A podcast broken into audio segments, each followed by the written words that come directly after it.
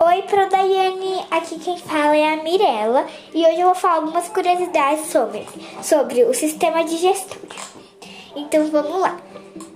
Se extracemos um pulmão e a o abrissemos totalmente, entendendo o ele teria o mesmo tamanho que um campo de tênis.